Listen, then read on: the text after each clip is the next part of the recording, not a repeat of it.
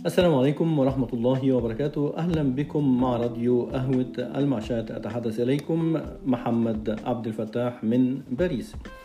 لا يوجد شخص لا يخلو من ضغوطات الحياة. فنحن نعيش على أرض أعدت للبلاء.